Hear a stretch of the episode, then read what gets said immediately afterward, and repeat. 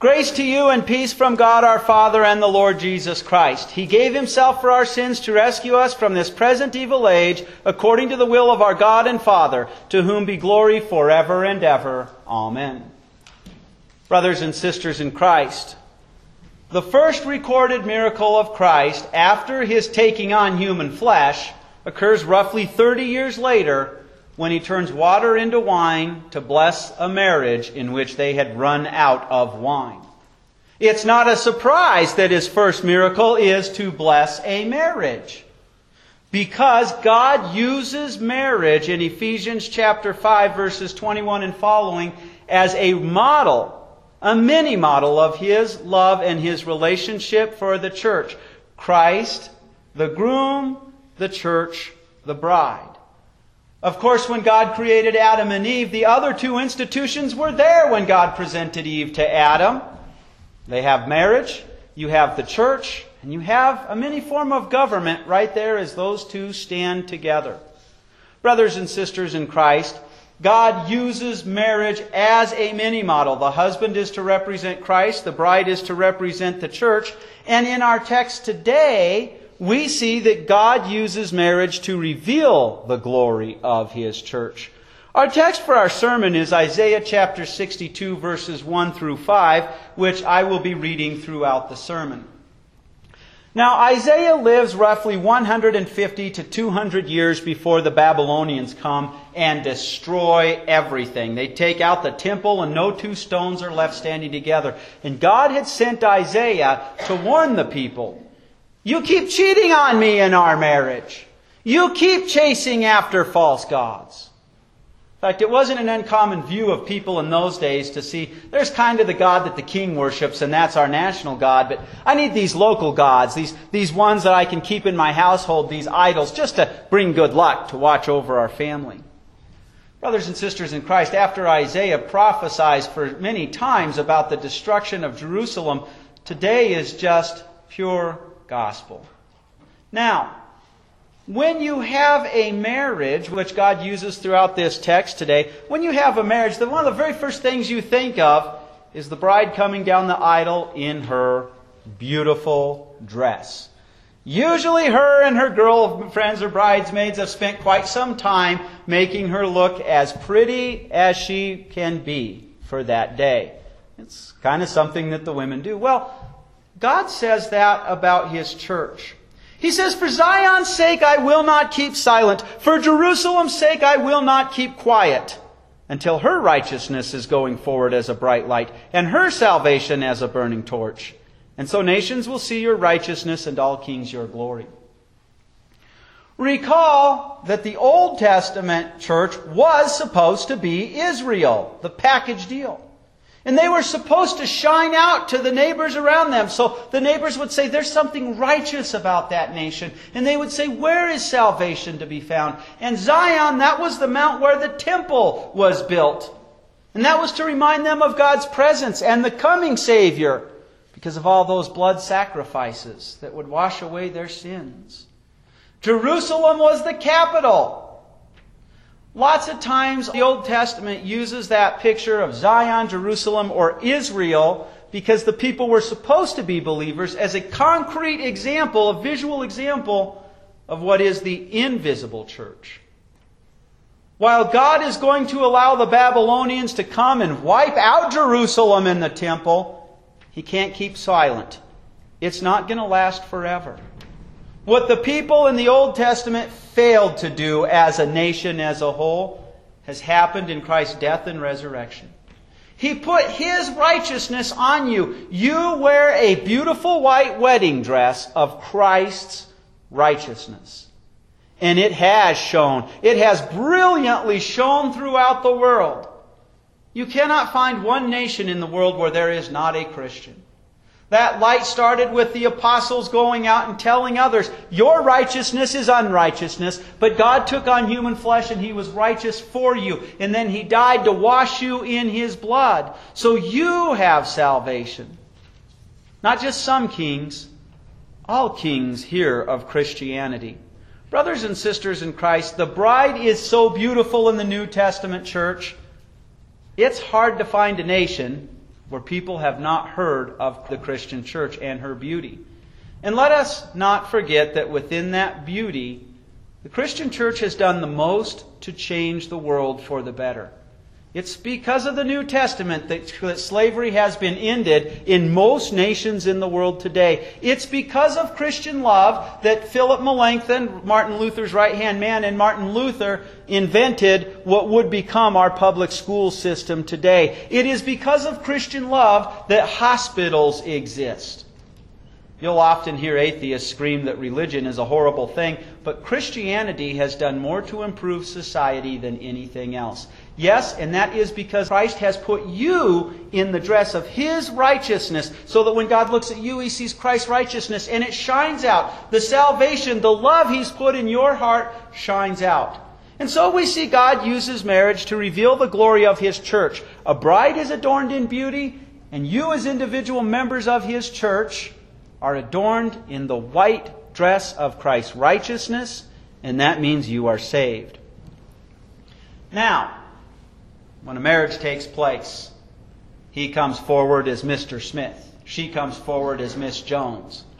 But at the end of the service, they walk away as Mr. and Mrs. Smith. It's very common that the bride takes on the new name. And that was very common even in Old Testament times because then her husband's inheritance was also her inheritance. They were to share that together. A bride receives a new name. In our culture, it's a new last name. We're told something there in the second half of verse 2. And so a new name will be called for you, which the mouth of the Lord will establish. The name used for Lord here is the one that points out that God exists absolutely in and of himself, needs nothing from anybody, but it's the name that's used when he's faithful to his covenant promises, which he always is. God's going to establish that name, the Lord himself. The church is going to take on a new name. Brothers and sisters in Christ, are you referred to as Jews today? No. Are you referred to as Zionists? No. Israelites? No. Abrahamites? No. I can keep going. No. What are you known as today? Christians. Christians. From the term, the Greek term Christ, which means the only one anointed to be Savior. The Old Testament term for that was Messiah. You have taken that on. Jesus was the only one anointed to save you. You weren't anointed to save yourself, Jesus was, but He has saved you. And so you bear the name Christian and it shines out. So we see God uses marriage to reveal the glory of His church. A bride is adorned in beauty, and you are adorned in Christ's righteousness. A bride receives a new name, and we call the New Testament church Christian. Now, lots of times as the marriage takes place and the couple exchanges rings, and especially as they walk out, it's very common for them to hold hands the husband takes his bride by the hand. It's often common to see in muddy situations and stuff the husband taking his bride by the hand and guiding her so that she does not fall. A bride is taken by the hand, and let us not forget that lots of times a husband takes his bride by the hand so that he can physically protect her. We're told in verse 3 And so you will be a crown of beauty in the Lord's hand, and a royal turban or diadem in the palm of your God. The first name used for Lord, we've already covered, that He's absolutely faithful to His promises. And the second name, God, there, that means that He's all powerful. Brothers and sisters in Christ, a bride is taken by the hand. What does God do here? The comparison is to, is to like a royal crown. Does He put it on His head and say, Look at who rules, look at who's the king? It's in his hand. What do you do with the hand? You make things, you work. God made the church the crown. He made her the beautiful jewel. He has given each one of us natural and spiritual gifts, as we are told in our epistle lesson in 1 Corinthians chapter 12. And He makes you one of the jewels in His crown that He holds in His hand. His hand has formed his bride, his church, has formed you in order to save you and keep you in your salvation. But when you have something in your hand, it's kept safe. So that the devil who will rage and roar and his demons and those who, whether they realize it or not, are doing his bidding, they constantly try to snatch you out of the Lord's hands. But God is faithful to his covenant. God is all powerful. He holds you secure and says, Oh, my darling bride, I'm protecting you. Brothers and sisters in Christ, a bride is taken by the hand. God holds you in his hand.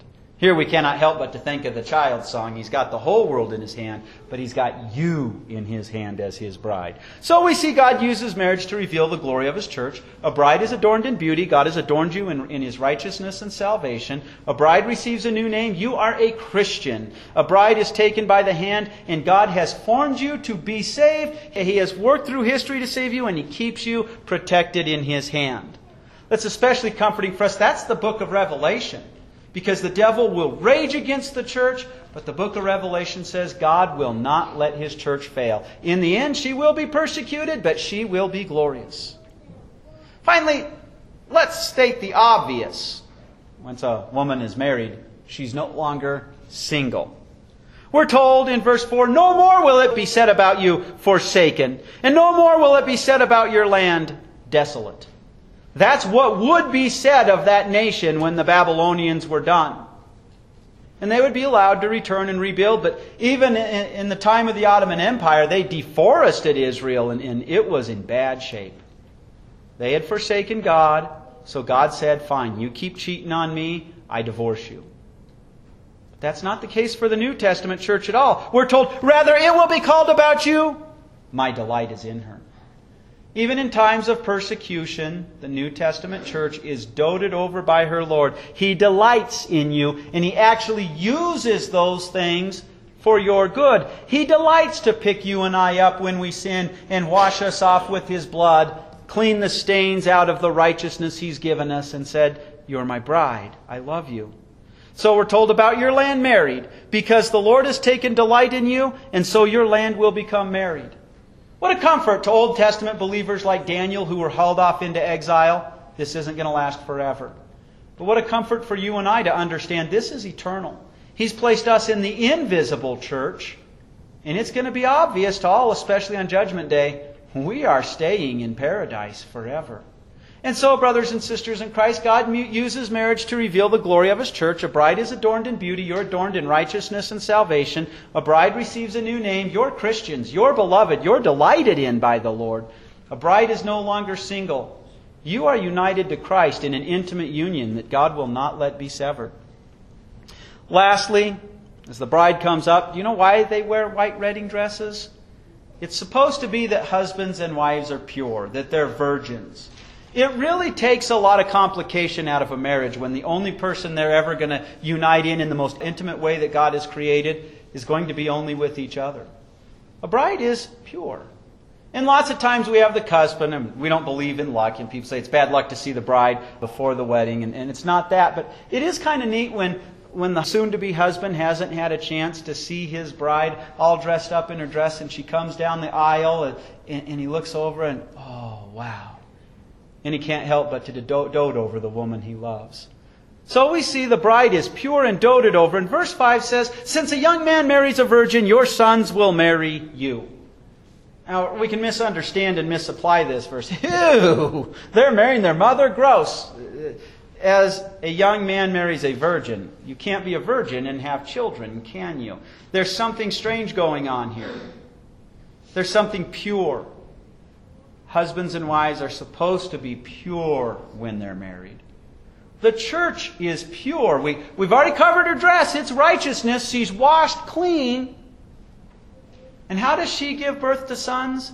She shares the good news that Christ is our righteousness, that Christ is our salvation. And then those very sons, and yes, you daughters are included in this, you go out and you get to be stewards of that church. You get to give offerings to help heat the buildings and share the good news with others. But more importantly, you get the gifts that you get to use to serve that church.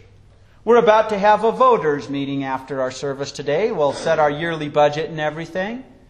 There we see the men getting to be stewards over what's been entrusted to them. Most of all, think about it. A Christian God used to give birth to you. They brought you to the baptismal font, or they shared the Word of God with you, or both. And then you turn around and you get to be a steward and you get to share that with others. begetting children for the church. And of course, we're talking about the invisible church of all believers. So we see the bride is pure. But we also see she's doted over, we're told. And since a bridegroom has rejoicing over his bride, your God will rejoice over you. It takes faith to believe that because God works through crosses. And, and just as a couple learns, they get married, and usually the first few years of their marriage, while they're busy in puppy love, doting over each other, they bear a lot of financial crosses and adjustments. It seems to us as Christians, when we come to faith, it often seems like life gets worse. People pick on us for being Christians, they resent us. What a comfort it is to hear God actually allows that to strengthen you, to keep you in your faith, to keep you pure because he's actually doting over you. He dotes over you in such a way that he rules over creation not only to bring you into his church, but to keep you in it. And so, brothers and sisters in Christ, it's not a surprise that the first recorded miracle of Christ after the incarnation, the only miracle we can bet on, there's a lot of, there's a lot of speculation and false stories that go out. But the one that's recorded is one in which God blesses marriage. And in our lesson today, God uses that example of a marriage to encourage the people who are going to suffer, the believers who are going to suffer, uh, being desolated and, and because of the unbelievers who had rejected Him. Today we see God uses marriage to reveal the glory of His church. A bride is adorned with beauty. God has adorned you with salvation and righteousness. A bride receives a new name. You are a Christian. You are Christ's. A bride is taken by the hand. God has created you to save you, and He keeps you in His hand so that you are not snatched away from that salvation. He holds you and loves you. A bride is no longer single. You are united to Christ in a mystical, wonderful way. And the bride is pure and doted over. God has made you pure through His church, and He dotes over you as His church. Amen. Now may our Lord Jesus Christ Himself and God our Father, who loved us and in His grace gave us eternal encouragement and good hope, encourage your hearts and establish you in every good word and work. Amen.